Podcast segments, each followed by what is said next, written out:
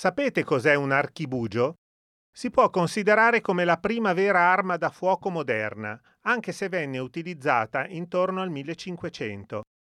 Antesignano del fucile, ha cambiato il modo di combattere le battaglie, sostituendo ai duelli ravvicinati a colpi di spada e sciabola una bella scarica di piombo. E un archibugio è stato la causa della fine dell'ordine degli umiliati. Volete sapere perché? Vi accontento subito. Su e giù per le tangenziali.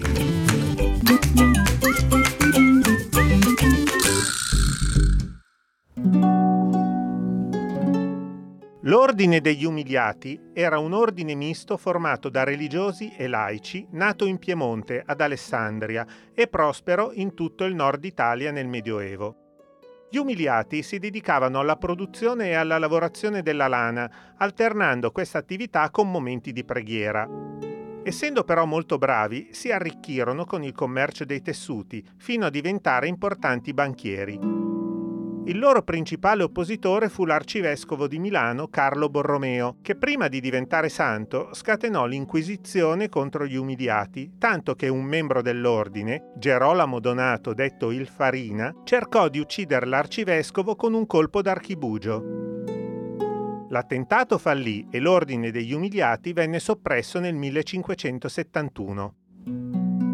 Tra le abbazie costruite dagli umiliati c'è anche l'Abbazia di Mirasole, situata nella zona sud di Milano.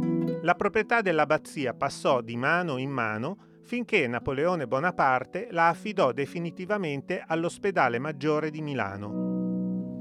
Oggi la Fondazione Ca Granda è ancora la proprietaria dell'abbazia, costituita da una chiesa la cui facciata è orientata verso il sud, da cui il nome Mirasole, e da un complesso monastero fortificato in cui, accanto ai luoghi di preghiera, si possono trovare strutture tipiche delle cascine agricole. L'Abbazia di Mirasole è sede di alcune associazioni che si occupano di progetti sociali, in particolare Progetto Arca, dove l'accoglienza fa rima con il lavoro. Il principale obiettivo del progetto Arca è l'accoglienza di persone fragili, mamme con bambini, famiglie in difficoltà che vogliono rimettersi in gioco. Ma questo percorso di reinserimento sociale non si vive in modo passivo, ma con una serie di progetti di formazione professionale per il reinserimento nel mondo del lavoro. Un aiuto concreto a chi pensava di aver perso la speranza. Alla prossima, e nelle tangenziali lasciate libero il passo e non ostacolate i veicoli di emergenza.